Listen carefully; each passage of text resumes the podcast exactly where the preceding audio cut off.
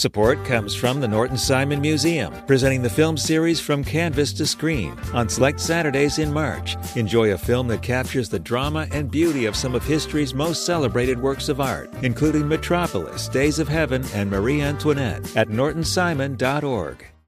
Come see the new quiz show, Go Fact Yourself, with special guests Andy Richter and Fresh Air's Tanya Mosley. It's March 23rd at the Crawford. Get your tickets at laist.com slash events.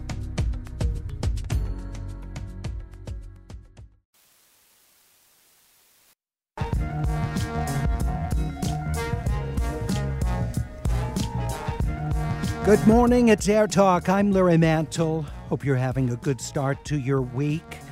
Sounds like traffic uh, not as uh, dire as had been feared with the closure of the 10 freeway south of downtown Los Angeles between the East LA interchange and Alameda Street. You just heard some of the latest uh, in Susanne Whatley's local update. But joining us, Public Information Officer at Caltrans District 7, Michael Comeau, to talk about the latest, um, what comes next. Uh, Michael, thank you very much for joining us. What's planned in the way of inspection for that damaged portion of the elevated freeway? Hi, Larry. Uh, happy to be with you. Uh, yes, the inspections have already started. Now, the inspection work is going to accelerate and expand once the hazmat crews have cleared out cleared out enough of the hazardous materials. But the engineers have only limited access right now. Uh, specifically re- regarding testing, uh, yesterday uh, early morning, um, materials were gathered and sent to a lab for testing to um, to determine the structural strength of the concrete and steel that was exposed to the fire. Um, that is guiding our engineers as they continue making their assessments about the extent of the damage. Then they will be able to recommend the degree of repairs or replacement that is necessary. And from there, a work plan will be developed to um, set out the timeline uh, for these repairs or replacement and how that work will actually be done. We can see the blackening of the, the concrete of the freeway, the guardrails that melted, and um, you, you can just see the intensity of the fire. Uh, are there places, to your knowledge, where the actual concrete has come off of of the steel structure of, of those pylons for the bridge? Yes, there are many areas where the concrete has been flaking off, where chunks of concrete have been falling off. It remains to be seen whether these, this is cosmetic damage or whether this is damage to the structural integrity of the structure of the bridge itself. There are places where you can see chunks of concrete have fallen off due to the intensity of the fire, and you can see the exposed metal beams, what we call rebar, steel reinforcing rods, that are inside the columns that hold up the bridge, as well as the bridge deck, which is the top flat part that the cars actually travel over. Now, I, I, I, I don't. Oh, go ahead. I'm sorry.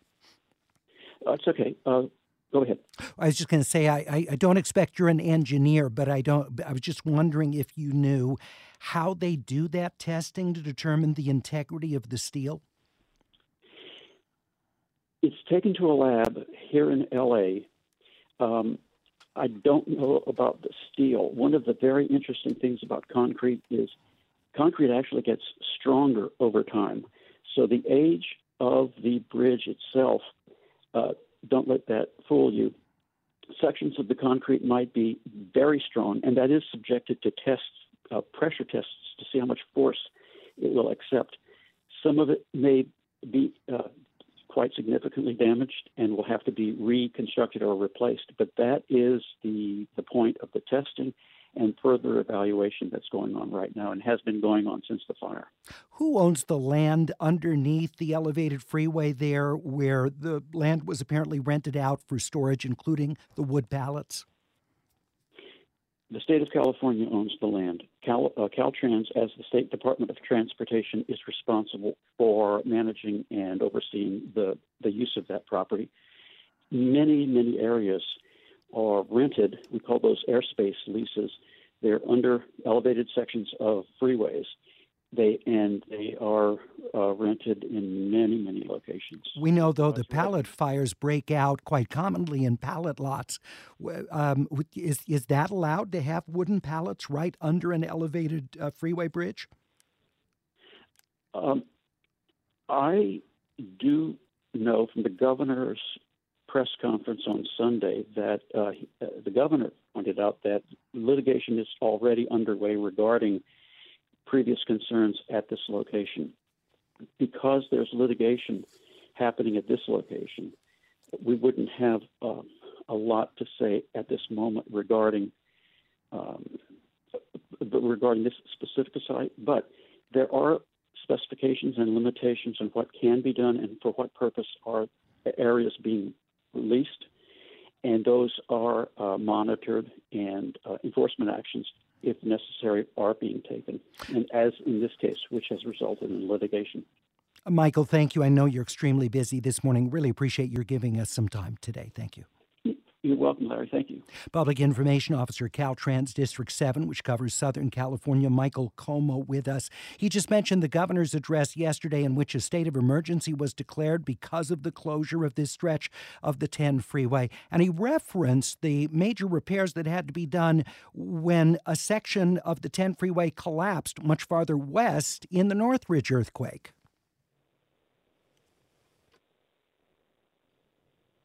The bonuses that were assessed in Northridge were on the basis day in and day out of the daily economic costs to the region.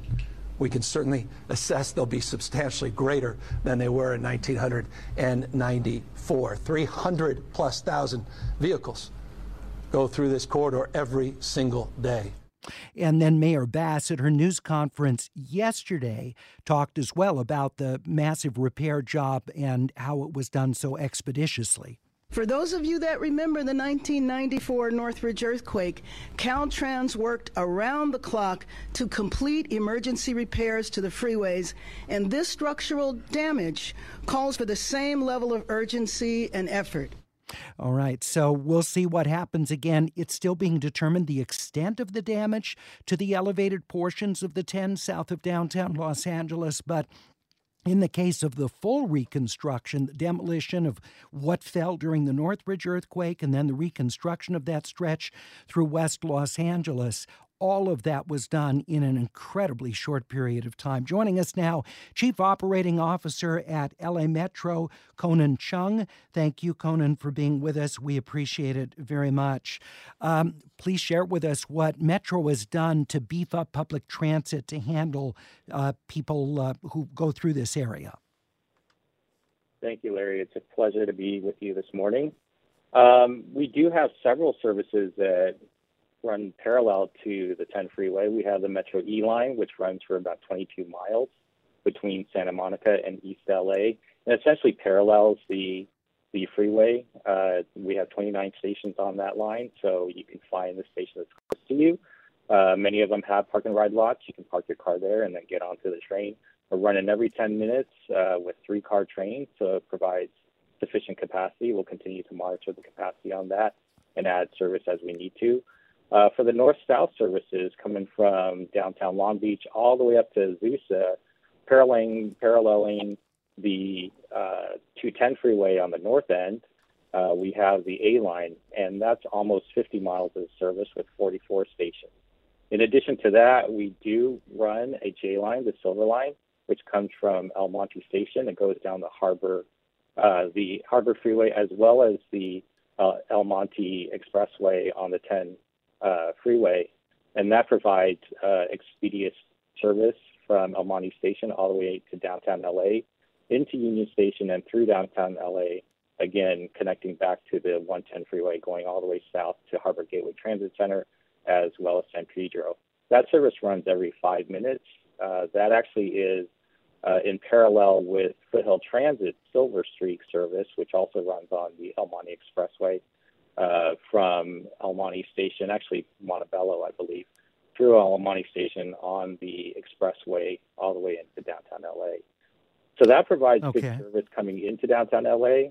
Uh, we do have services that do parallel the specific uh, uh, location on the 10 freeway where the fire did occur, and those include uh, some of the services down there on Olympic Avenue, uh, as well as the services uh, on 6th Street, which would be the 66 line and the 18 line. Conan, are I know it's very early, but are you able to determine whether you've seen ridership up this morning as a result of, of demand to get around the freeway closure? We don't have that data right now, but we are monitoring to, throughout the day, so we should be able to report out uh, perhaps tomorrow on today's ridership.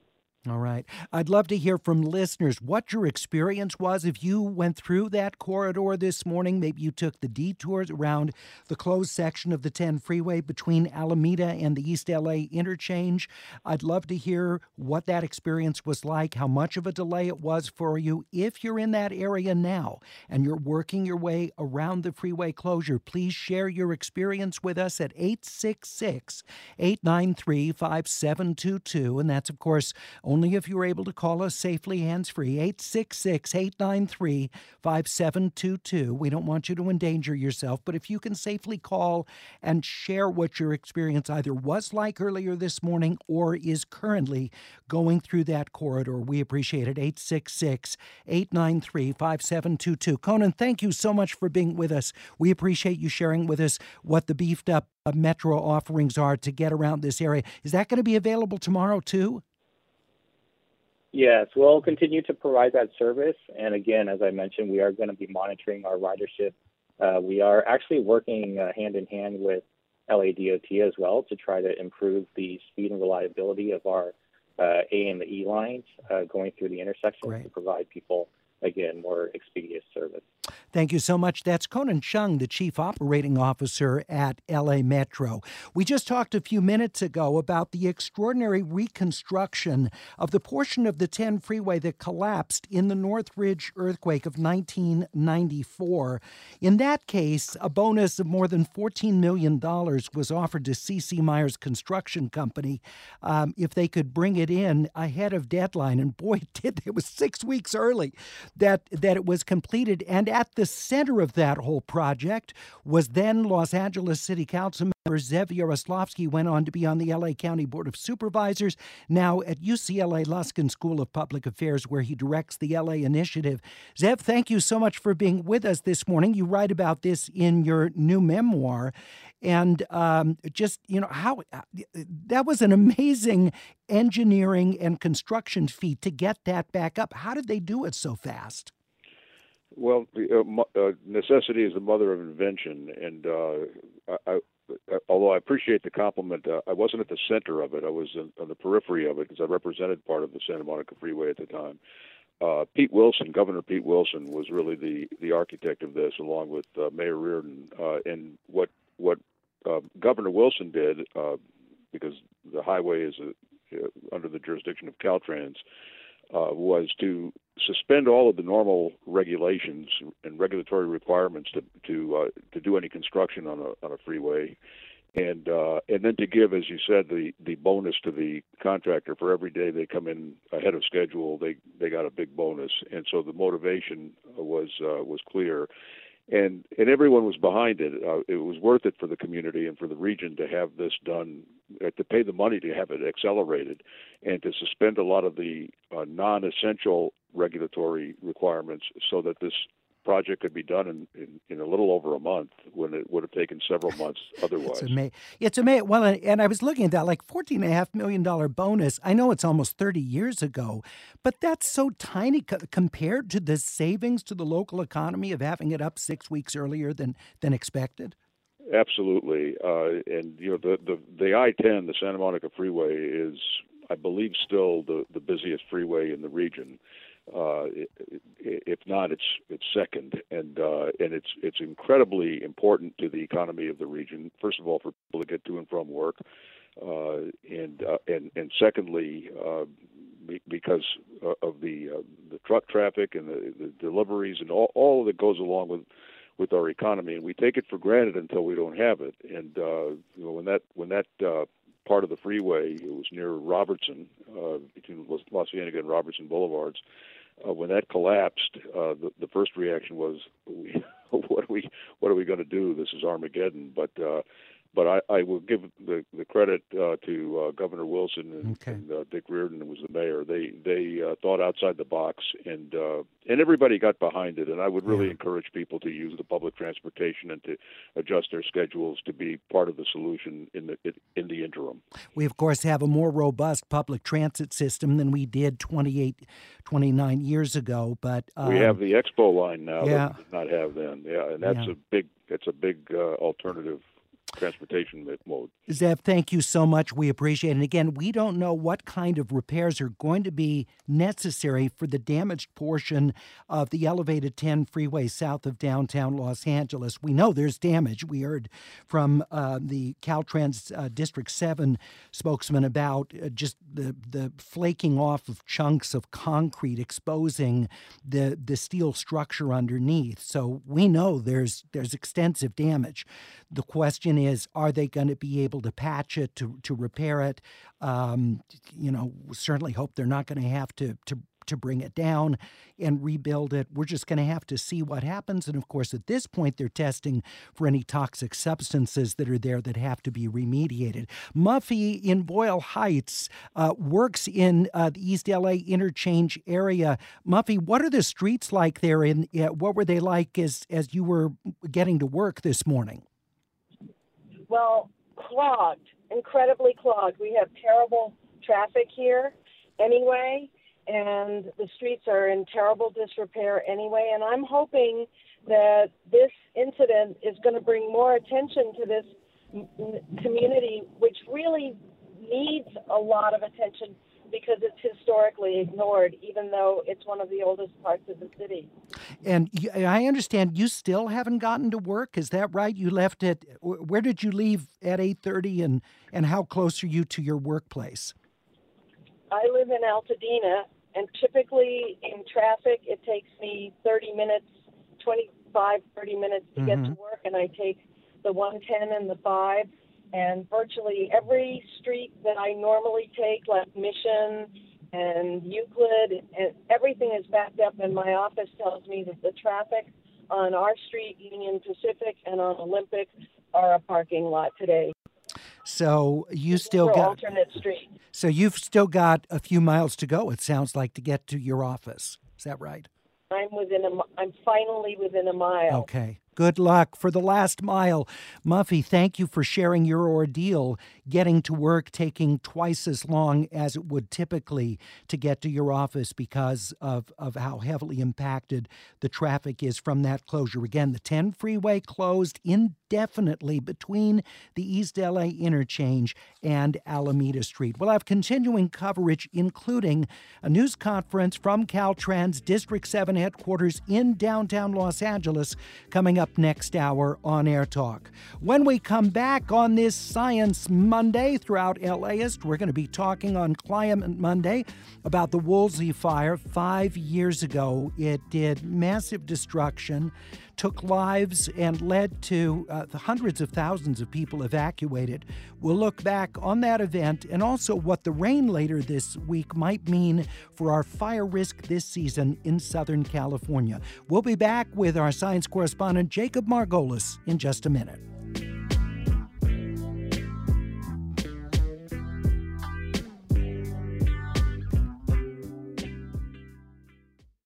Support for LAist comes from the Norton Simon Museum, presenting the film series From Canvas to Screen, capturing the drama and beauty of some of history's most celebrated works of art. Films include Metropolis by Fritz Lang, Days of Heaven by Terrence Malick, and Marie Antoinette by Sofia Coppola. Screenings are at 4:30 p.m. on consecutive Saturdays now through March 30th. More information at nortonsimon.org.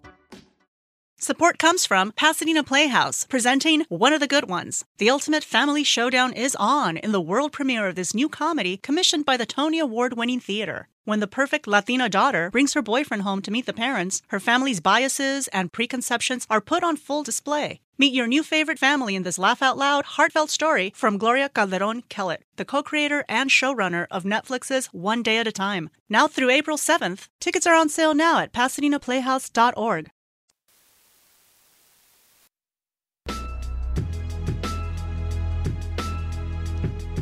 It's Air Talk on LAist 89.3. Coming up in just a few minutes, I talk with Molly Guptill Manning, author of the new book, The War of Words How America's GI Journalists Battled Censorship and Propaganda to Help Win World War II. The stories in this book are absolutely incredible, and it shows to the lengths people will go to provide journalism that's absolutely essential, in this case, for those right on the front lines of World War II with uncensored, unvarnished journalism. But right now, we turn our attention to my colleague, LAist journalist Jacob Margolis, science reporter with us. Jacob, it's Climate Monday. We get to do a series every Monday on what's happening in climate.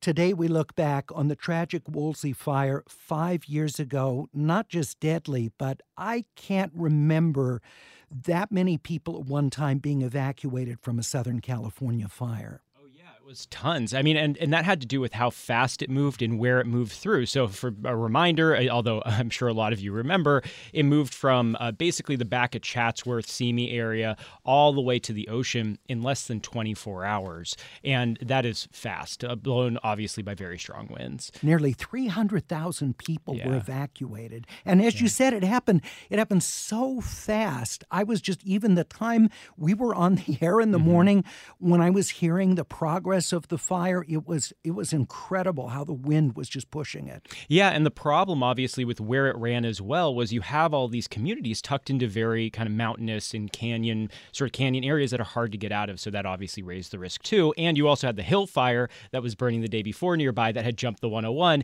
and in Northern California you had the Camp Fire, uh, which obviously destroyed the town of Paradise, killed over more than 80 people, and so every we were just maxed out across the state. Yeah, trying to fight all those fronts Absolutely. at the same time, incredibly difficult. Um, but to talk a little bit to, about what we learned from mm-hmm. the Woolsey fire, because in, in all of these tragedies, there are things learned. Yeah. Um, you know, I put together a list for LAist, which people can check out on laist.com. But I want to talk about some of them. Uh, for me, the biggest, sort of the biggest thing that changed, because I grew up in this area, and like you, I vividly remember the Woolsey fire. Um, I, I think the thing, the biggest thing it taught us was that we now understood, we then understood how bad fires can get. I think Thomas showed showed us the year before, if you remember, it was the largest in the state at the time. It showed us, oh wow, these these are these can get pretty big. They can run into January with drought conditions. But Woolsey was just so violent alongside the Camp Fire that we were like, okay, this is this is a new normal, and it is quite scary. And then along with that came a, a demonstration of just how limited our firefighting in- infrastructure could be, um, which I'm happy to talk more about. And uh, it really also pushed a lot of people because it was so scary and it challenged so much of what we already knew uh, pushed normal people to kind of want to step up and do stuff on their own, which I which I've written some pieces about. And the other thing, Jacob, is just how long it's taken to rebuild yeah. many of those houses. I, I from time to time drive that stretch of Mulholland Highway. I go through there and look mm-hmm. to see what's happened. A lot of people put RVs on their property mm-hmm. while reconstruction was being done. And you know, whenever you've got fire that destroyed how, how many was it? Almost 1,700 structures. Yeah. Um, uh, Uh, high percentage of them homes.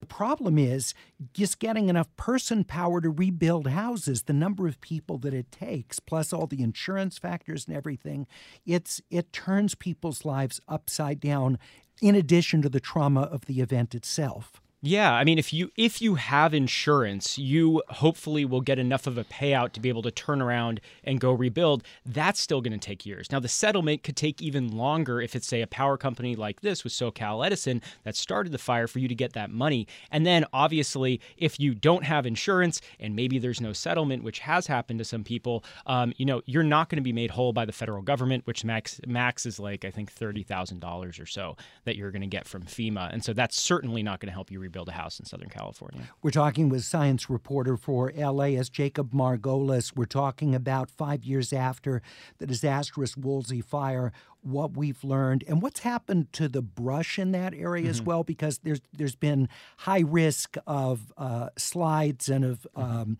you know mud and debris flows from that area. Yeah, I mean we've seen some level of regrowth certainly. Um, you know, laurel sumac is kind of the first plant amongst chaparral to come back. You have a lot of grass growth though, and that kind of becomes the bigger concern in these ecosystems after they burn through. And so when you get that those invasive grasses that come back right away, they can carry fire a lot faster than uh, the native chaparral or coastal sage scrub can recover itself. And so the big problem we're running into, and we've talked about this before, is the fire return interval becomes so short that the native plants, uh, it's, it's called type conversion. They basically go away, and the invasive grasses are then there.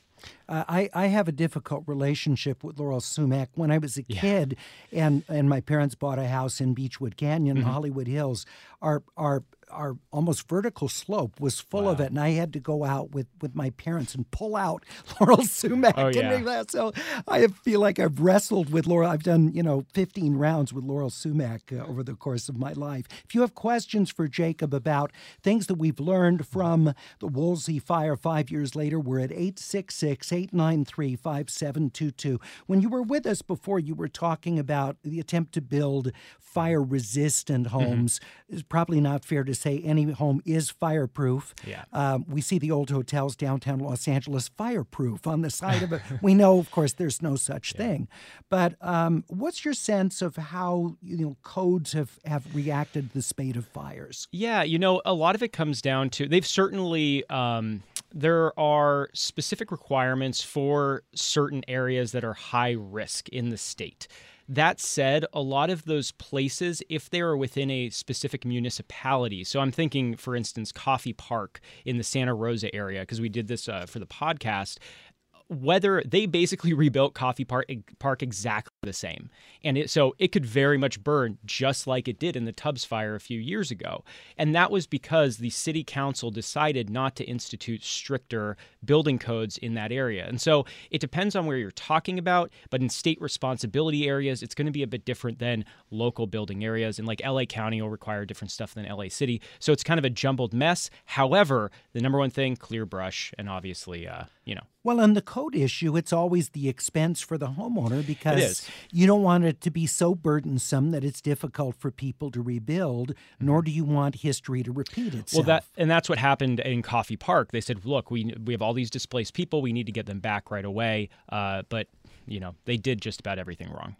Uh, Jacob, let's uh, talk about the rain that's forecast Yeah. later this week. Uh, I don't know what the latest is. I heard a couple inches possible in Yeah, it's, it's looking like through uh, between Wednesday and Saturday, uh, one to three inches, maybe a little more up in the mountains, but nothing catastrophic. Uh, I haven't had my roof replaced yet, so I hope it's, I hope it's not too strong. I'm trying to Our get one more year out of Yeah, mine. it's been leaking for a while now. Uh, we need to get it fixed. So, um, you know, hope, hope I don't think it'll be too intense though. Yeah.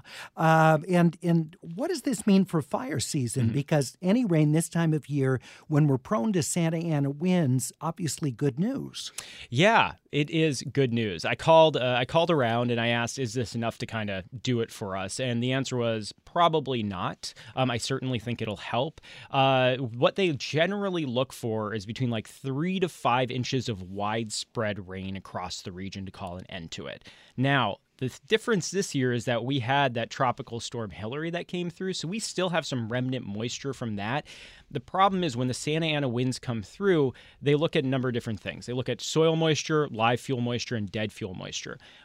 Dead fuel laying on the ground can dry out in a number of hours. And so, uh, you know, I, I think it'll be heavily attenuated, but we can't say it's over yet. Yeah. Well, and and um, this is my understanding is this is more than we typically get from this time of year. Mm-hmm. What we're expected to get this week is kind of like what we'd get in a January uh, storm that comes through. So so Yeah. that is good, but not so much as to you know cause debris flows. Yeah, it's about three weeks earlier than our rainy season typically starts. But, you know, uh, I'm still a little concerned because until we have a consistent rainy season like we did last year, we have had previous years where it rained in December and then nothing else Yeah, came. yeah. And so, you know, we just hold on to our hats and hope for the best. So are, are, the, are the models still showing with the El Nino that we are likely to have a wetter than typical rainy season this year? Yeah, it's typical with El Nino that that happens. It's it's yes, it's it leans towards wet here in southern Cal, central and southern California.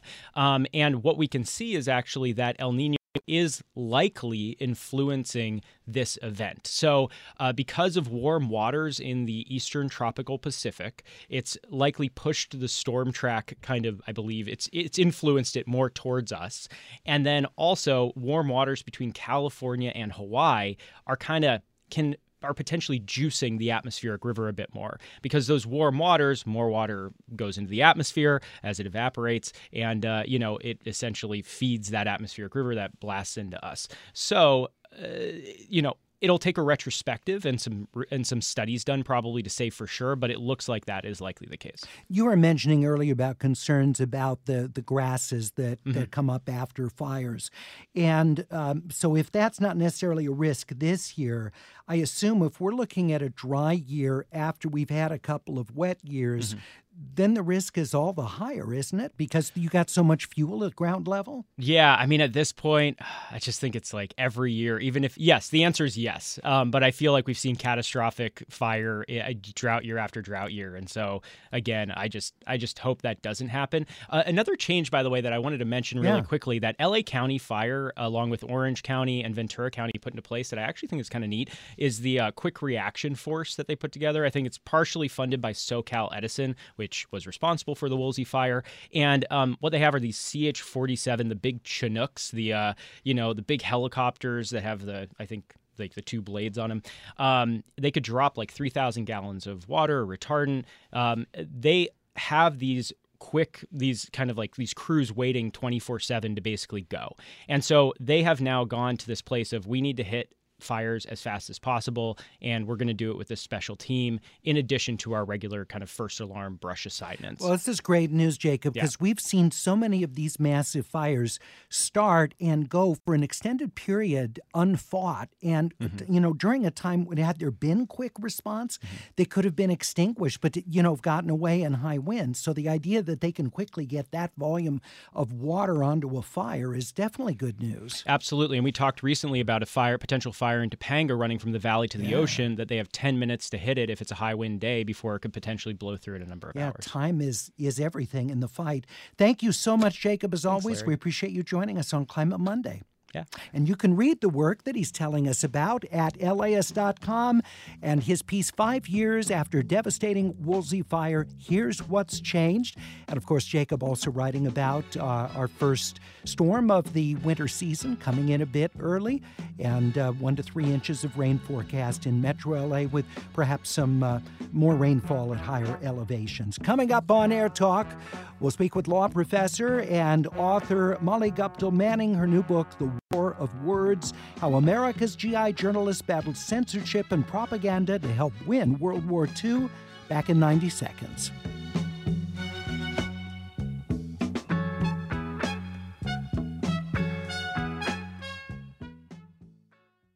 Support for LAist comes from the Norton Simon Museum, presenting the film series From Canvas to Screen, capturing the drama and beauty of some of history's most celebrated works of art. Films include Metropolis by Fritz Lang, Days of Heaven by Terrence Malick, and Marie Antoinette by Sofia Coppola. Screenings are at 4:30 p.m. on consecutive Saturdays now through March 30th. More information at nortonsimon.org.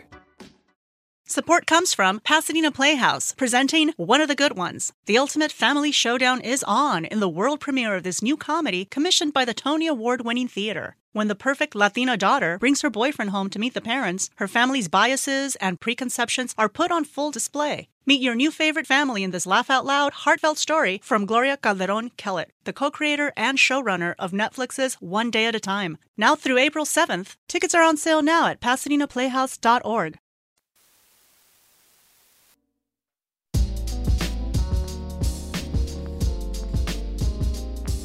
It's Air Talk. I'm Larry Mantle. Reminder that we're planning to bring you the live news conference at 10 o'clock or thereafter, shortly thereafter, uh, from downtown Los Angeles on the intense fire that's damaged a portion of Interstate 10 and close down that area south of downtown Los Angeles. We'll have the very latest from Caltrans. If you heard our conversation earlier with the Caltrans District 7 spokesperson, he explained how right now they're checking for hazardous material that might have uh, been exposed as a result of the concrete chunks falling off from the intense fire that happened very early on Saturday morning. So they're testing that, and then they've got to figure out what kind of damage was done to the steel uh, frame of that and those big I beams uh, that the concrete is around. So we hope to get more details on that in about 25 minutes or so.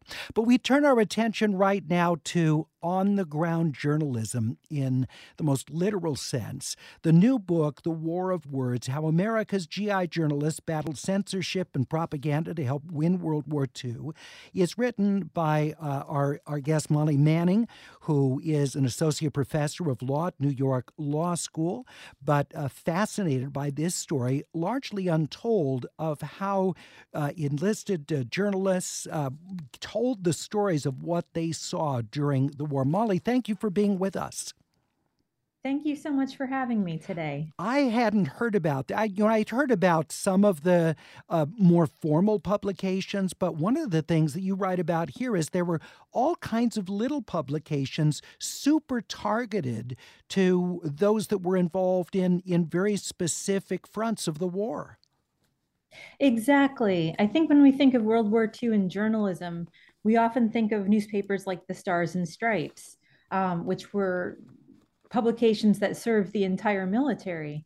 Um, but during World War II, there were actually little publications for practically every unit uh, and division in the military. Uh, over 4,600 unique newspapers were printed by and for the troops.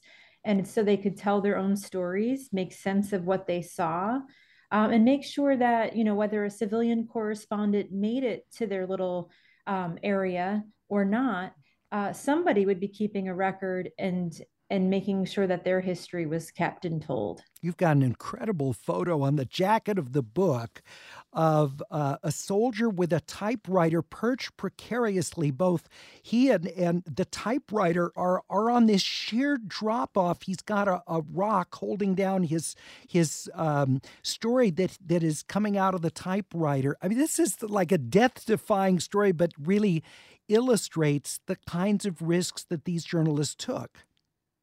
You're absolutely right. Um, newspapers were being produced in the most unlikely places, whether that was on uh, a rocky mountain in the middle of Italy or sometimes in caves in the Pacific. Um, and they set up in caves because if there was a bombing, their equipment wouldn't get wrecked. Um, troops really, it meant everything to them to be able to publish these newspapers. Um, and they carried typewriters and mimeograph machines and paper and ink every which way that they went. Well, it gives you a sense of how newspapers were such a huge part of American life generally that um, the uh, you know GIs would want to have this kind of a, a news service available to them as they fought. They got letters that could be censored, you know, from home, but this was something where their peers could share what their experiences were in a way that I, I'm sure that they longed for. Yes. And, you know, when they received letters from home, I think relatives meant well by sending news clippings sometimes, um, because maybe there was a report in a in a newspaper at home about a certain battle that involved uh, a loved one's division or unit. Um, but what troops uh, got very frustrated with was that these accounts often didn't feel like they told the whole story, or they minimized casualties, or um, they didn't seem to report the war as fully as they would have liked. And so sometimes troops started printing newspapers because they felt that they needed to make sure the whole story was told or you know if a buddy uh, was injured or there was casualties that felt personal they wanted to dignify uh, the sacrifice that their friends um, underwent uh, by publishing a story about it and really giving uh, their unit and their fellow soldiers their full due. Just in the few years of World War II, uh, Molly uh, documents over 4,600 different GI publications printed around the world, many of them from the two primary theaters of World War II. How is it that they were able to operate without any censorship from military brass? Well, initially there was supposed to be full censorship of these newspapers. And in fact, um, well, the way that it worked was that if a unit wanted to print their own newspaper, they would contact the War Department and they would request what they called a printing kit. And the printing kit would show up and it would be in a giant wooden crate and it would have uh, a mimeograph machine and typewriters, paper, and ink. But part of one condition of getting the kit was that you were supposed to mail every newspaper that you printed back to Washington so that Washington would see what you were printing and they'd kind of be able to keep tabs on you. But it turned out that these newspapers, it was such a popular um, thing for soldiers to to undertake that within about a month or two, the War Department issued um, a news release just saying, please don't send us any more newspapers because we're absolutely inundated. And so the amount of oversight ended up dwindling um, almost immediately. And so whatever censorship existed would be local censorship, meaning uh, a unit censor or a division censor that would look at the newspaper. Um, but what's interesting is that most of the time, the censor would just say that you couldn't mail the newspaper home if there was anything sensitive in it. Um, but otherwise, troops, many troops were able to print whatever they wanted. Um, and so there was a remarkable amount of freedom of expression coming out of these papers. They had titles such as Scars and Gripes, Bullsheet, Fubar, Sorryburg Gazette, Homewrecker, some very creative names here. They did. Um, you know, they wanted to come up with a name that kind of suited the men who were reading the paper or paid homage to the type of jobs that they were doing. Um, like one of my favorites is uh, a paper that was put out by a parachute division, uh, and they called their newspaper the Screamer. um, and so they they really wanted to make the papers um, just as true to their experiences as they could. And they started with the names that they came up with. We're talking with Professor Molly Guptill Manning, author of The War of Words How America's GI Journalists Battled Censorship and Propaganda to Help Win World War II. Uh, we'll uh, take your calls as well if you have questions for her about the research she did for the book. We're at 866 893 5722. Uh, and with that in mind, what archives did you tap for doing your research? So it turns out that these newspapers are scattered all across the nation. Um, one of the main ones that I looked at was the Army Heritage Center in Carlisle, Pennsylvania. Um, they have a huge um, inventory of these newspapers. Um, sometimes I would also just speak with World War II veterans, and if they knew what I was researching, it turns out that many of them kept copies of their troop newspapers. And so sometimes they would give me photocopies of of the papers that they kept. Wow. Mm. Do you know? Yeah. Do you know if it, during uh, the Vietnam War there were similar efforts to do these sort of unit by unit newspapers? There were some newspapers during Vietnam, not nearly as many as during World War II. Um, and if we go back to Korea, there were also um, many troop newspapers that were still being published. Um, but now it's obviously fallen by the wayside. Um, I'm told that troops today tend to have private Facebook groups, and that's how they kind of keep um, keep tabs on what's going on. Makes sense. We'll continue with Professor Manning when we come back. The War of Words How America's GI journalists battle censorship and propaganda to help win World War II. It's Air Talk on LAist 89.3.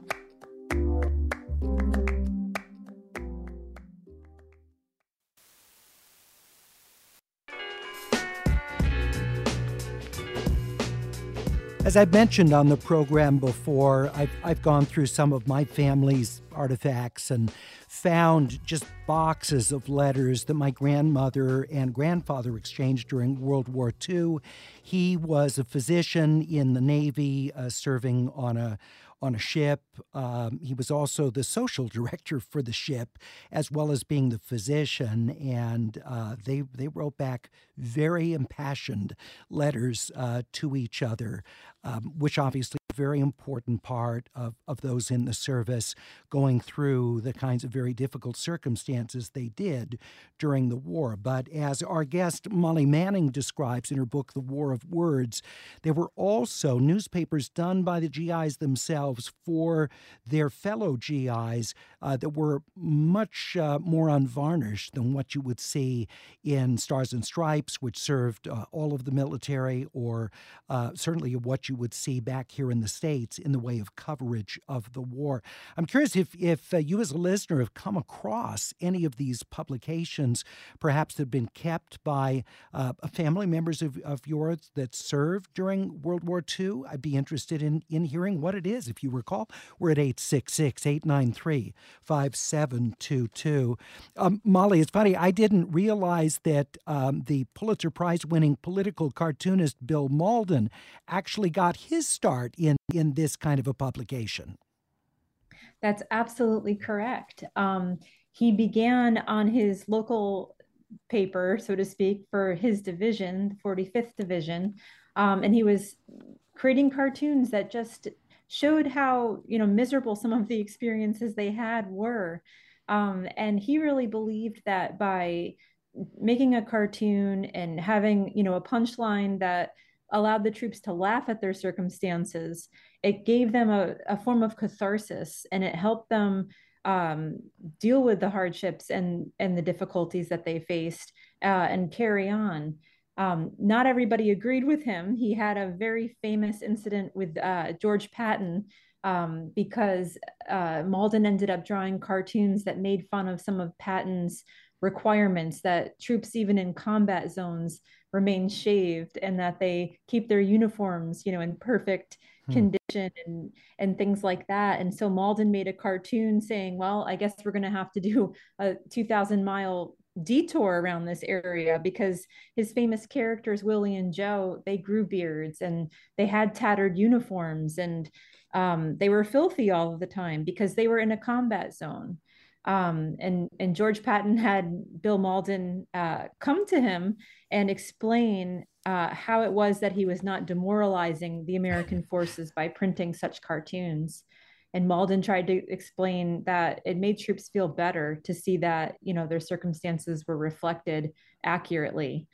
Um, but Patton said to stay away from him and his territory and, and to you know rethink about the types of cartoons that he he was making.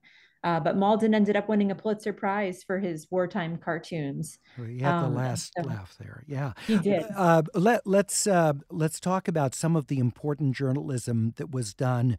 Uh, the Women's Army Corps was maligned, and um, so there were a, a group of, of women who wrote their stories and defended their importance to the war effort.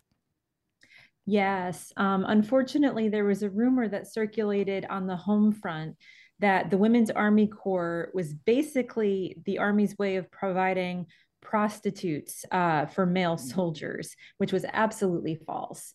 Um, but this did a lot of damage um, to the image of the women who were in the military. And so they took to creating their own publications to show that they were doing very important work. Um, I mean, they were test pilots. They they did amazing work um, with the medical f- uh, field. Um, they were in combat zones, and many women uh, died. They were in zones of danger, um, and so they used these periodicals to to herald their achievements and to show that they were doing serious work you also write about uh, in the publication Yank a letter that was written to Yank by a black soldier doing army business who was refused service at a Louisiana lunchroom. You know, elaborate, please, on, on what was in his letter. Yeah, so he wrote a letter to Yank saying after he was refused service at this Louisiana lunchroom because of the color of his skin, um, and he was in full uniform. He said he watched a group of German POWs come into the lunchroom and he watched them as they were seated and as they were served meals and allowed to smoke and relax and enjoy themselves.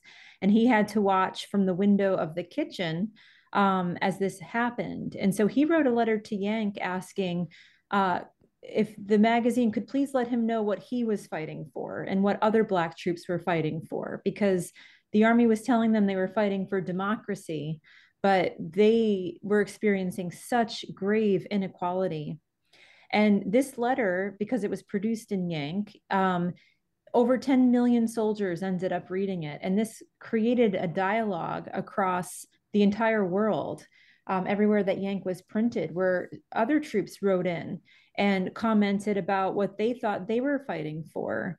And there were white troops who fought alongside black troops in combat zones saying that they were not fighting for inequality. And they saw the incredible work that black troops were doing in combat and that they were you know they thought it was disgraceful the way that this soldier was treated in louisiana.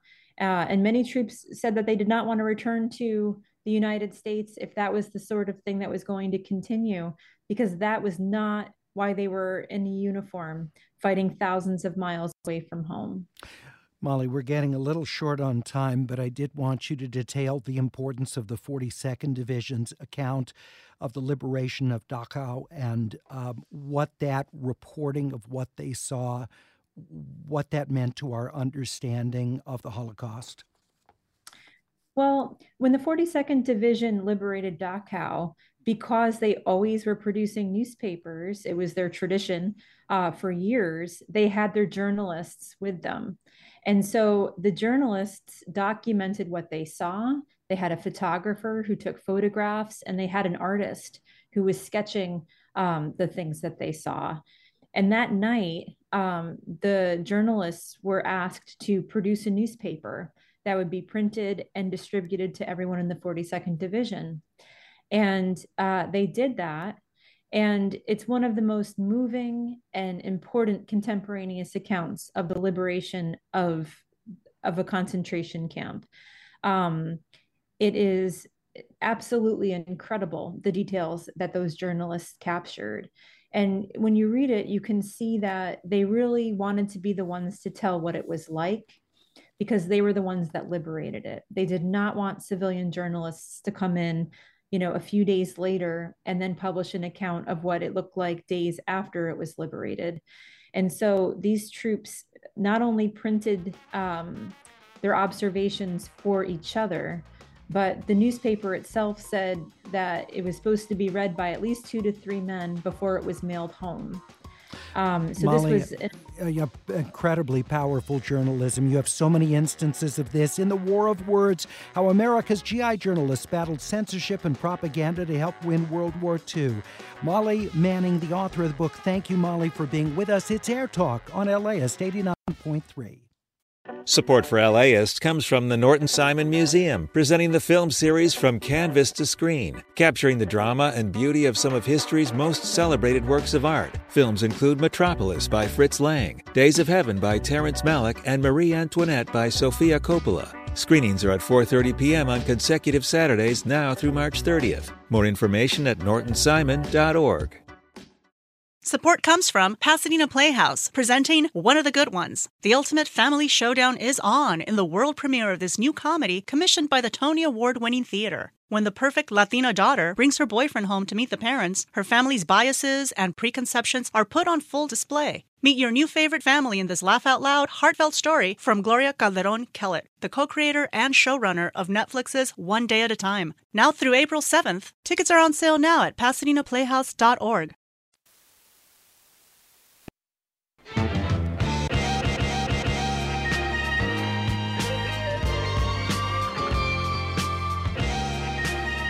It's Air Talk on LAist 89.3. A very good Monday morning to you. I want to wish a very happy birthday to our own Evelyn Bocanegra, who's technical director on the program today, and uh, as always, does such an incredible job.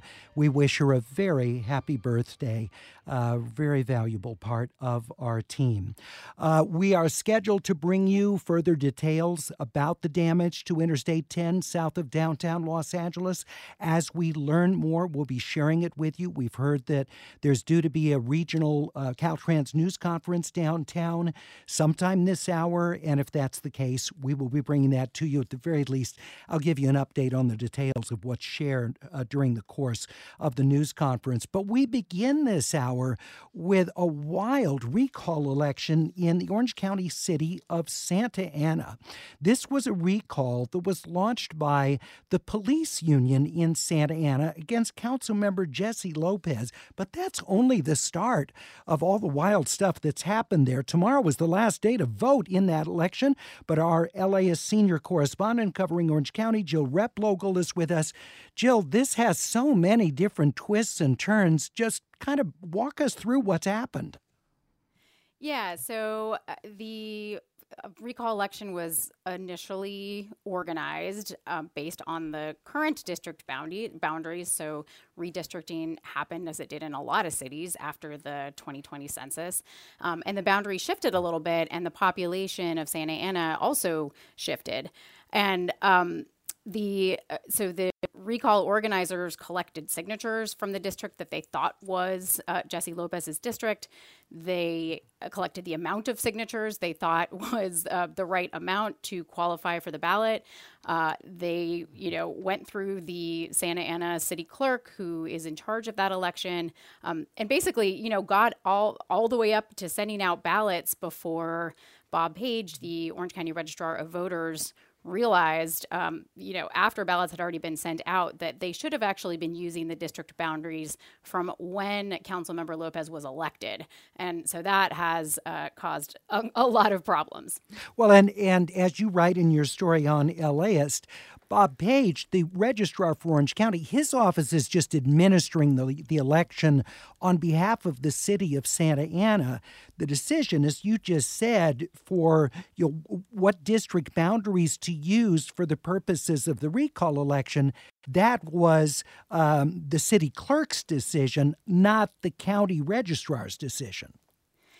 Yeah, and you know, the experts that I've spoken with, they say this is established in California law that that the original district boundaries from when the official was elected should be used, but the problem doesn't come up often enough in enough places to be sort of top of everybody's mind. So basically this one slipped. But there's also in Santa Ana the particular case that when they adopted the new district boundaries, their ordinance says that, that they go into effect immediately. So for any type of election that uh, after the, I think it was starting with the November 2022 general election and anything afterwards, and that contradicts state law. So that's part of the problem. okay, Jill, I'm so sorry. I need to break in, break in. We take you to Caltrans district headquarters downtown. Uh, I did want to go back to the segment with Jill Replogle right before we interrupted Jill to bring you that live news conference. She was talking about this recall election in Santa Ana where Councilmember Jessie Lopez uh, is the target of a recall campaign. Tomorrow's the last day to vote in that election.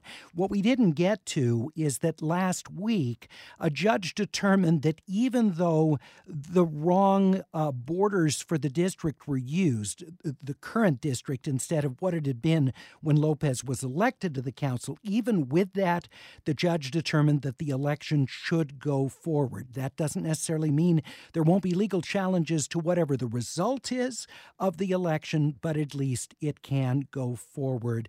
And Councilmember Lopez is encouraging uh, her supporters to fill out provisional ballots uh, so that perhaps they be count, uh, counted even if they were not sent ballots because they're no longer part of her district. It's Air Talk on LAist 89.3. When we come back, we'll talk about the history of uh, the blimp hangars, the massive structures in Tustin, one of which has largely burned. In fact, the fire restarted over the weekend in that north hangar, but we'll talk about the history, why they were constructed, what purpose they've served, and how they've been used since the end of World War II. It's Air Talk on LAist 89.3. We'll be back in a minute.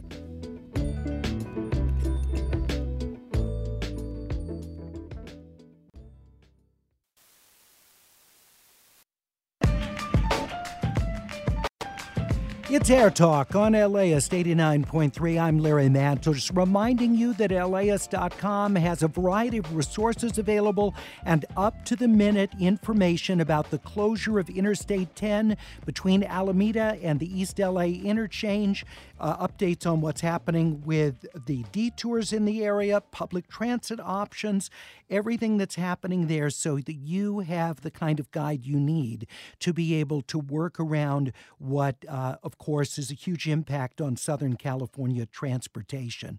Also, want to mention that we have information at laist.com about school closures in Tustin. Those closures continuing today because of the restart of a fire in the north hangar there uh, of the former Marine Corps Air Station last week. An intense fire burned, releasing asbestos and, and heavy metals uh, into the air. And so they need to determine what has fallen on those schools and if it's safe for children to return.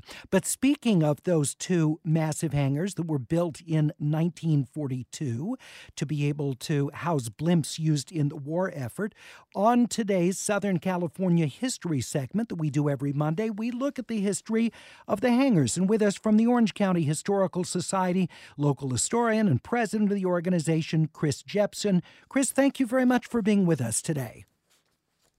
Well, it's a pleasure to be with you, Larry. First, Thanks first, first question is your your your emotions about seeing the North Hangar burn and uh, the the tremendous history that was lost.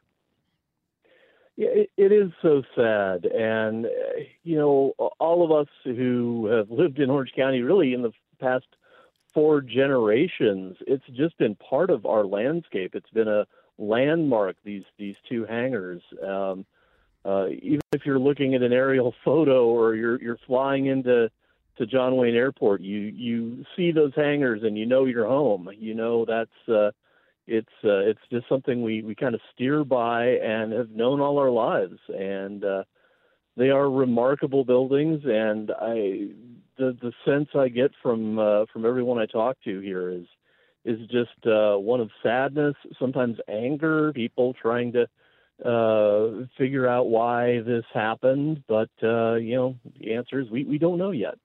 Well, I'd love to hear from listeners who have lived in Orange County. Maybe you grew up there. The hangars have just been a, a you know a constant uh, presence in in your growing up or living in Orange County. I'd love to hear your thoughts about the historic hangars that we talk about in this segment today. We're at 866 893 5722. That's 866 893 5722. You can also email us your memories or or uh, some of the experiences very recently that you've had revolving around the hangars at atcomments at laist.com. Please include your location and first name. So, Chris, ex- explain to us what important role these hangars played in the war effort in World War II. Uh, well, they were uh, built as part of our coastal defense system here in Southern California, uh, which really did range the whole uh, the whole coast here. And um, it uh, the idea was we were going to have blimps that patrolled the coast. They could keep an eye out for uh, Japanese aircraft or, to some degree, submarines um, coming toward our coast. And these hangars, each one could house six large blimps inside it, uh, fully inflated. So these were enormous buildings, um, built in, in, like I say, only six months to build these buildings. Um, that gives you an idea of the uh, importance they were given at the time. It's incredible to think in six months they built twin, 17 stories high, more than thousand foot long structures, um, th- 300 feet wide. I mean, it's just so three football fields wide. To to think of the size, have you had a chance to be inside one of them, Chris? I was lucky enough to be in the North Hangar back in 2013. So yeah, it it is. Uh, it it's hard to wrap your brain around what you're seeing when you're in a place like that. It is so enormous. You know, our, our brains when we're at some place like uh, you know uh, so any any large area, we always look for visual cues. You know, well, there's a door over there, so I know how far away that is based on how tall doors are. I understand that. Or there's a fire plug down there, and I understand because that fire plug looks that big. That's what that that space is between me and the fire fire plug. Your brain in in these hangars cannot grasp that. It doesn't matter if there's a door or a fire plug. It it just it, it overwhelms your ability to believe that you are in a building that large. These are the largest freestanding wood structures in the world. Um, there are a few of them left. Obviously, the uh, this is what they're calling the South Hangar is uh, still there and intact, and there are a couple uh, a couple more as you go on up uh, into Northern California. But um, that's it. These are uh, pretty remarkable, and they are. I mean, certainly a testament to uh, to engineering and uh, and and real landmarks in that sense too. I'm amazed they got the materials. You know, during the war, so many materials were insured, but obviously they prioritized this. I mean, even the metal doors, which are so massive um, at the end of the of the hangar, um, you just think about all the materials used in something this big. Right. Well, and it is interesting. That's why these buildings are wood buildings, is because all the steel was spoken for.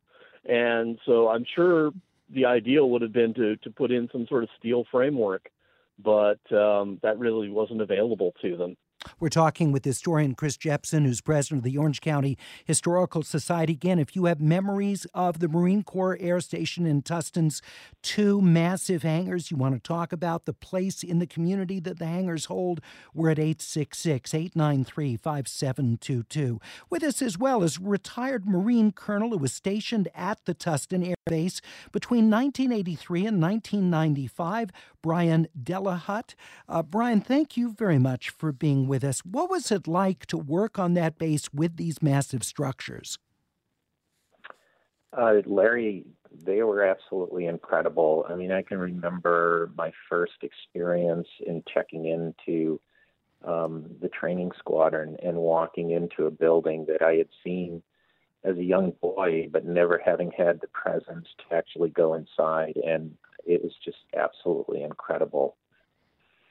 And um, did um, your coworkers who were there, uh, those serving on the base, were they told the story of the background? Did everybody know what the hangars had been constructed for?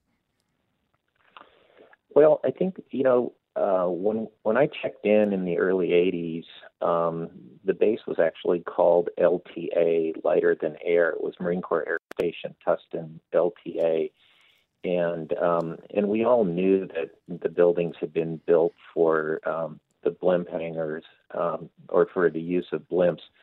But you know, of course, the Marine Corps repurposed them and made them into helicopter hangars. So um, you know, I I don't think that we really um, appreciated uh, what the hangar was initially built for because that was our working space and you know we were trying to make uh, make accommodations to be able to use it for helicopters.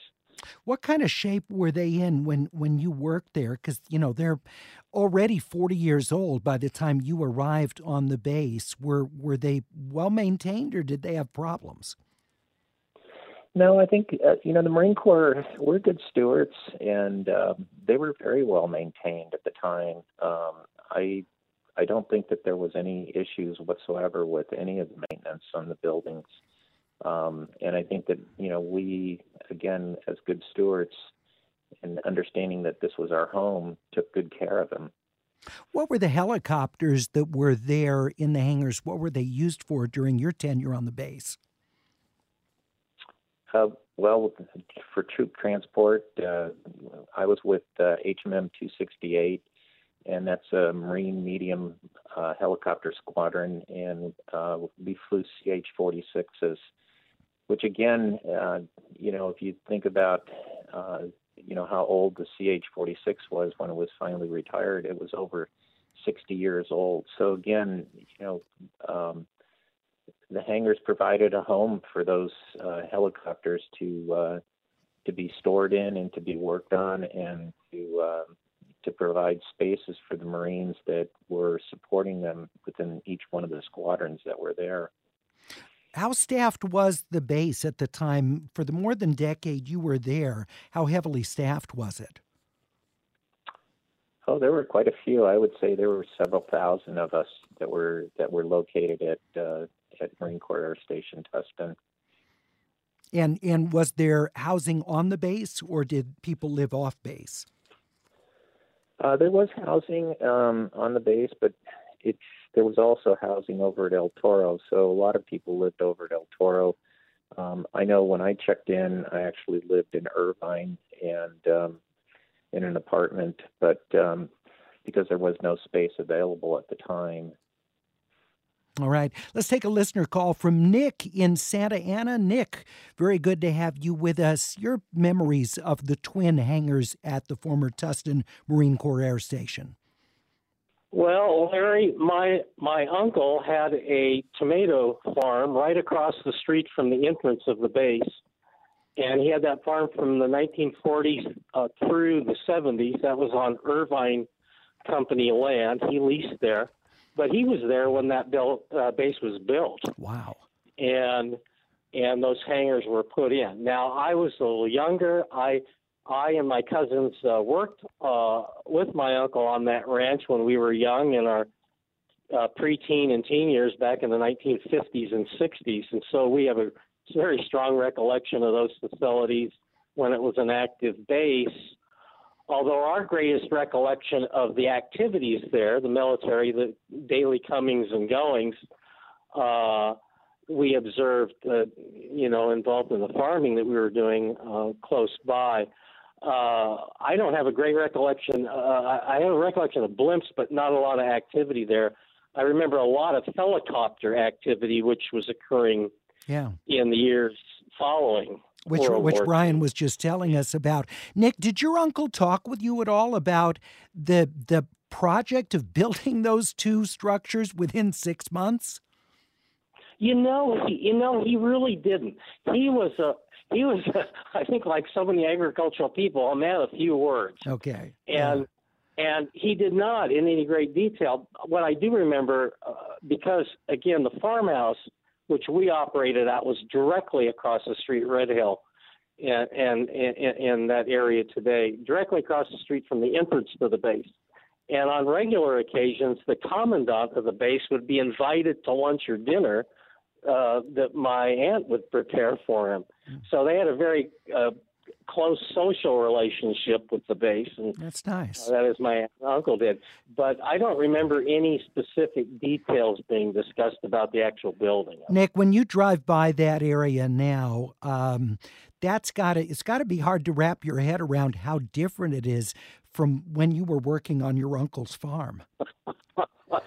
well, hard to wrap my head around it. Well, you know, I'm a lifelong Orange Countyan, and uh, and uh, you know, when we were out there as young people in the 50s and the 60s, uh, that was all open land, not just the area right around those facilities, which have been fenced off for the past number of years, but the whole region. None of that greater Yeah. Tustin Irvine area existed. It was nothing but agricultural fields. Nick, I have to break, but it's it's incre- I have to say for myself, and I don't go back quite as far as you do, but I still when when I drive through the areas where all the orange groves were, and you know what I remember from 1970s Orange County.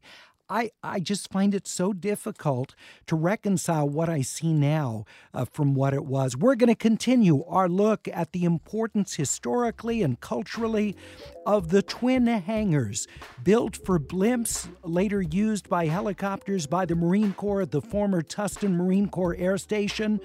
And of course, the North Hangar, Hangar 1, with such extensive damage, whatever's left will, will have to be demolished. But uh, a fire kicked up again uh, from the embers of the fire last week. And so that's led Tustin schools to be closed for a second day today. They're doing evaluation of the schools to see because of asbestos and heavy metals that were ejected during the fire uh, to see uh, if it's safe for kids to come back tomorrow. We'll continue with historian Chris Jepsen, who's president of the Orange County Historical Society, and Brian Delahutt, retired Marine colonel who was stationed at Tustin from 1983 to 1995. So these hangars were part of his daily life. We'll be back in just 90 seconds.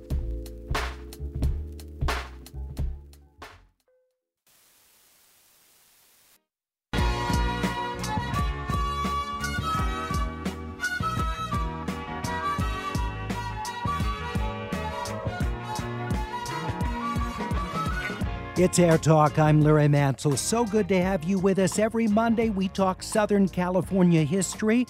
And we had several listeners who suggested that we talk about the history of the twin blimp hangars in Tustin, the north one of which has been largely destroyed in fires that started last week and then um, revived over the weekend.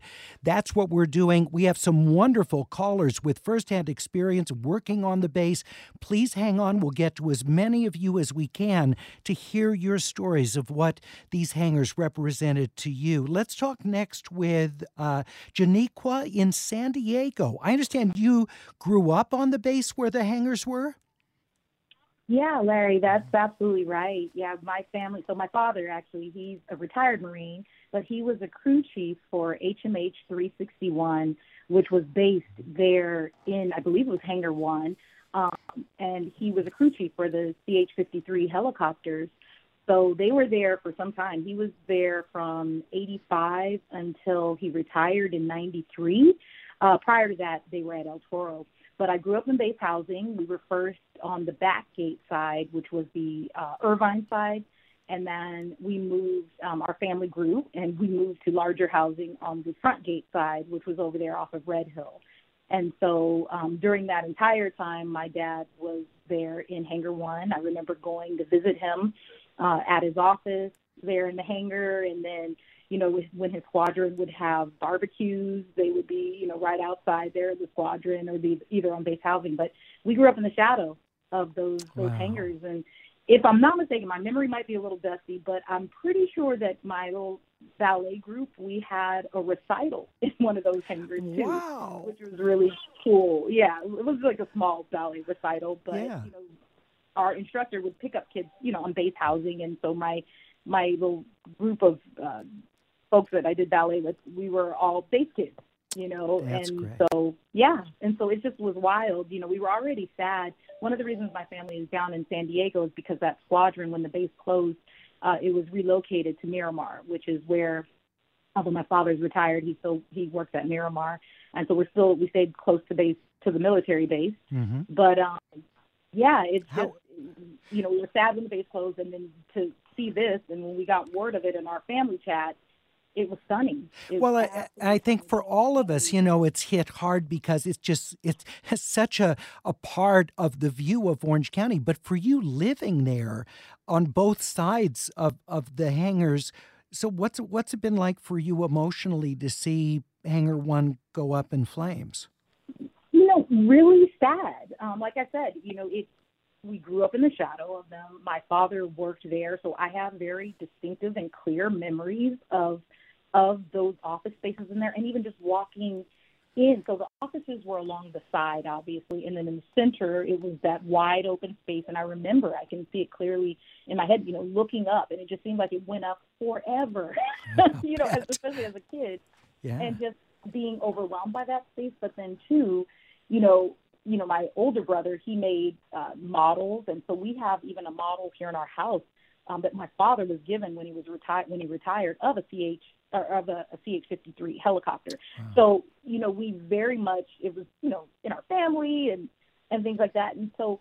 Um, we're history buffs, and so you know we always knew the base was called LTA because it's lighter than air. It was built for the blimps, and sometimes the Goodyear blimp or other blimps would come in, um, would be there. The air show, well, air shows were over at uh, El Toro, but you know, just being out on the flight Yeah, deck and, yeah. and all, yeah, we just it's still I think um it's not really sank in. Um I so being that I live in Escondido, I've not seen anything on the news. I saw um just a, a story from I think it was KTLA and an image, but it still is not really sank in and yeah, I think yeah, may take may take a while. that area and Jim- right. And just when you see the skyline and it's not there, I think that's probably when it will sink in because you know, I even worked a couple years ago in Irvine and I remember driving through that was my first time being back in like decades. Probably And, brought, you know, back a bunch of memories. Janiqua, I'm so sorry. I've got other folks I, I need to get on. I so appreciate you calling in, and especially since you lived on the base and that your father was there for so long. We really appreciate you sharing that experience. 866 893 5722. Jimmy in downtown Los Angeles. I understand you were a Marine Corps sergeant. Did you visit that base? Oh, several times. Uh, I was uh, I was stationed at Marine Corps Air Station El Toro, which of course isn't there anymore. And like she just said, it was moved to Miramar, which they called the Top Gun. But I remember when I went to uh, the Tustin Air Base, it was basically a parking lot for helicopters.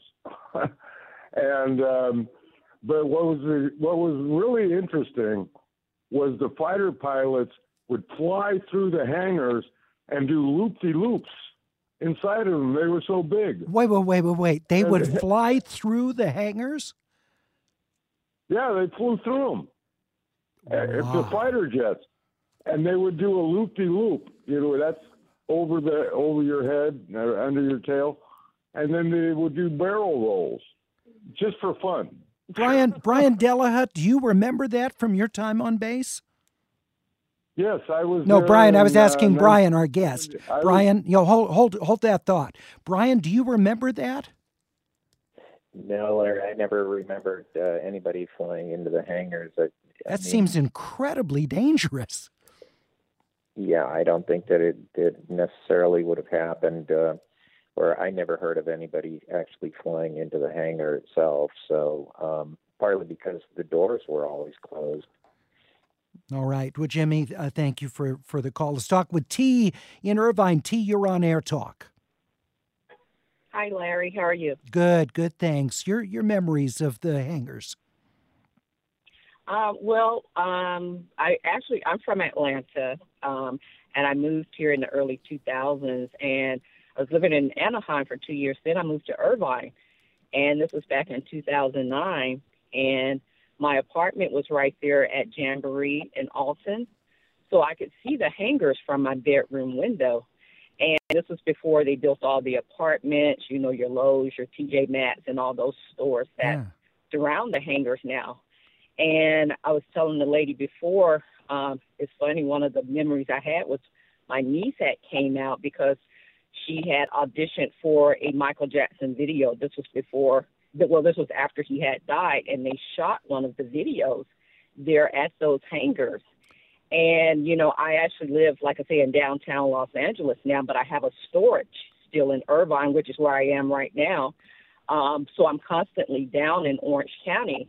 And it's just strange that, you know, one hangar is now gone. I actually went over Saturday when I came down and I took pictures. It's just unbelievable, you know, how basically it looks as if it has basically everything is caved in except for the concrete structures on the end. It looks like they are holding those up. Um, but it's just really sad, you know, Yeah, like I say, I've been in Orange County for a, while, even though I'm in LA now for the last three years. But it's just strange not to have Yeah. those there because, you know, it is a part of the community. It's a landmark. T, do, do you recall what Michael Jackson a song they were doing the video from in the hangar? This was the video they shot right after he died. Oh, after Um, he- It was, um, I believe it was that behind the mask. Um, okay. album. the that one that they did it was it was essentially a concert dedicated to him. Yeah, I remember Yeah, that film. Yeah, yeah. T, thank you so so much. I appreciate it. Let me go back uh, to Orange County Historical Society President Chris Jepsen. There were quite a few different things that were filmed there. David Burbank says that J.J. Abrams rebooted Star Trek used the hangar as, as part of the shuttle base at the beginning of the film. Yeah, in 2009. That was uh, that's one of its many uh, screen appearances. I, I think the earliest one I know about is uh, actually all the way back to 1945. There was a movie called This Man's Navy, appropriately enough about uh, a guy who was a uh, blimp pilot for the Navy. Um, they they shot the the Hindenburg, uh, the the movie. Uh, um, sort of docudrama about that in 1975, and then and then the Waltons followed up with a uh, an episode where John Boy sees the Hindenburg exploding again at Tustin Wow. LTA base. Um, I think Jag and the X Files have had uh, episodes there, and uh, I think one of the Austin Powers sequels uh, had some some scenes set there. I think I think probably most Californians who aren't Orange Countyans may know the the hangars best though from Huell Howser's California Gold. He, gave he dedicated a whole episode to the uh, the base there. All right, and that's those are available online to see. By the way, we'll continue our conversation with Chris Jepsen, historian and president of the Orange County Historical Society. Brian Delahutt, who's a retired Marine colonel, was stationed at Tustin for more than a decade, starting in 1983. We're taking listener calls, and I'll share some more emails that we've received from listeners remembering these Tustin hangars. Thankfully, the South Hangar, Hangar 2, still stands. We'll be back in just a minute. Support for LAist comes from the Norton Simon Museum, presenting the film series From Canvas to Screen, capturing the drama and beauty of some of history's most celebrated works of art. Films include Metropolis by Fritz Lang, Days of Heaven by Terrence Malick, and Marie Antoinette by Sofia Coppola. Screenings are at 4:30 p.m. on consecutive Saturdays now through March 30th. More information at nortonsimon.org.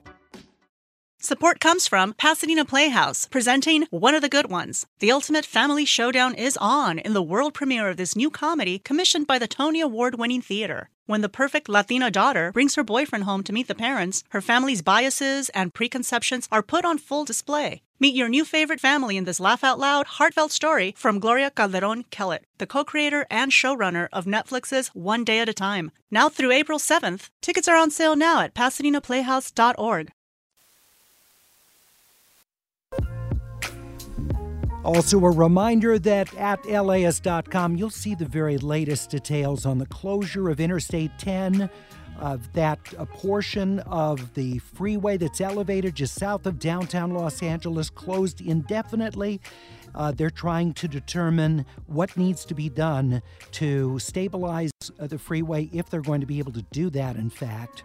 Um, certainly hope it's not going to have to be demolished and rebuilt, but we'll keep you up to date on that as well as all the public transit and uh, detours all around that closed portion of Interstate 10. Uh, we got some background, by the way, on the video that our listener mentioned, the Michael Jackson song um, for which the video was made at the hangar. This goes back to 2010. It was, as our listener said, a posthumous release of Michael's song Hold My Hand featuring Akon uh, and it was released on the album Michael after the passing of Michael Jackson. Let me share some listener comments as we remember about the uh, former Tustin Marine Corps Air Station hangars.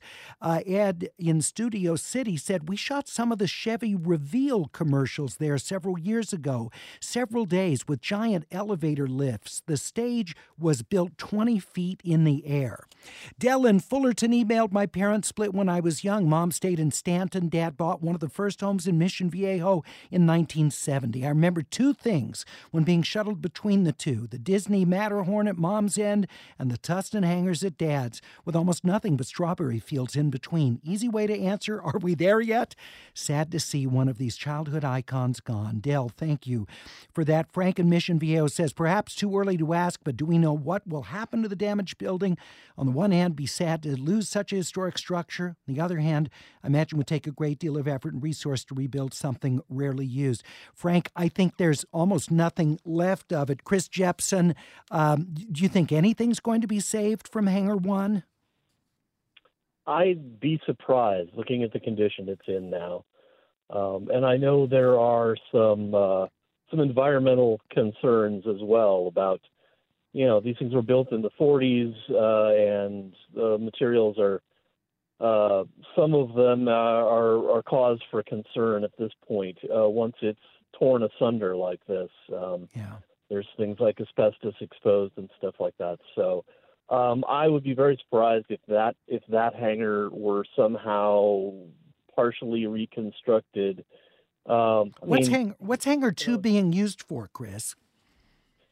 Well, at the moment, speaking of environmental concerns, that's what's happening there. It's awaiting environmental remediation before the Department of the Navy hands it over to theoretically to the city of Tustin. Is my understanding is the plan and um, and I don't know that a decision, a firm decision, has been made about what will happen to that hangar. But a lot of different forms of adaptive reuse have been talked about over the last okay. 20 years. All right. Well, and I wonder if losing the North Hangar might make um, people uh, cherish the second one all the more given the loss of, of Hangar 1. Ed and Ojai said, I was stationed there from 57 to 59. I was a crew chief on the helicopters, did a lot of sweeping and cleaning of those hangar floors. Those were good times. That's Ed in Ojai. Gene in Laguna Hills emailed, I've lived in Orange County for 58 years. The hangars were a significant landmark all through my life. I remember when the Tustin Air Base was still functioning. One of my first jobs was in an office building nearby. Years later, my former photography bosses, Mark and Jerry, used one of the empty hangars as a photography camera obscura, and they entered the Guinness Book of World Records. It broke my heart to see Hangar 1 burn down. Uh, Duncan and Tustin email taught my kids to ride their bikes, later drive their cars in the empty streets in the shadows of the hangars at the base. Feels like a heavy negative feeling that one burned down. Depressing. My thanks to my guests, Chris and Brian. Have a great day. Hey, it's Brian, the host of the How to LA podcast. How about we go to the movies? Join us for a 10 part series, Revival House, and discover the magic of LA's indie theaters. Who knows? You might meet someone. I know it sounds antithetical because you're just sitting passively, but in fact, you're connecting with everyone else around you. Subscribe to How to LA from LAist Studios wherever you listen to podcasts.